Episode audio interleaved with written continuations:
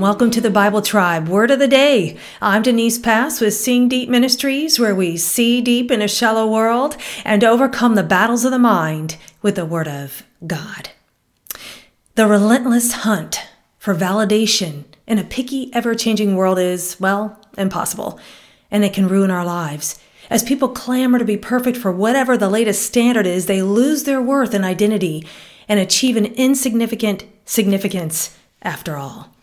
We're reading in the book of Job, chapters 7 and 8, and the verse of the day is Job 8 7.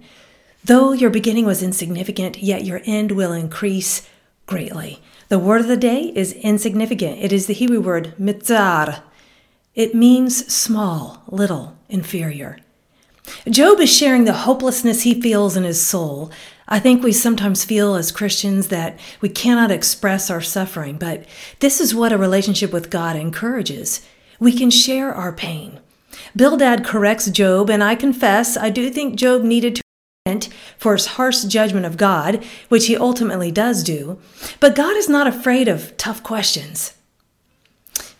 Job, in the book of Job and Solomon, in Ecclesiastes, each portray for us what suffering can do and how our outlook is shaped by what we gaze upon.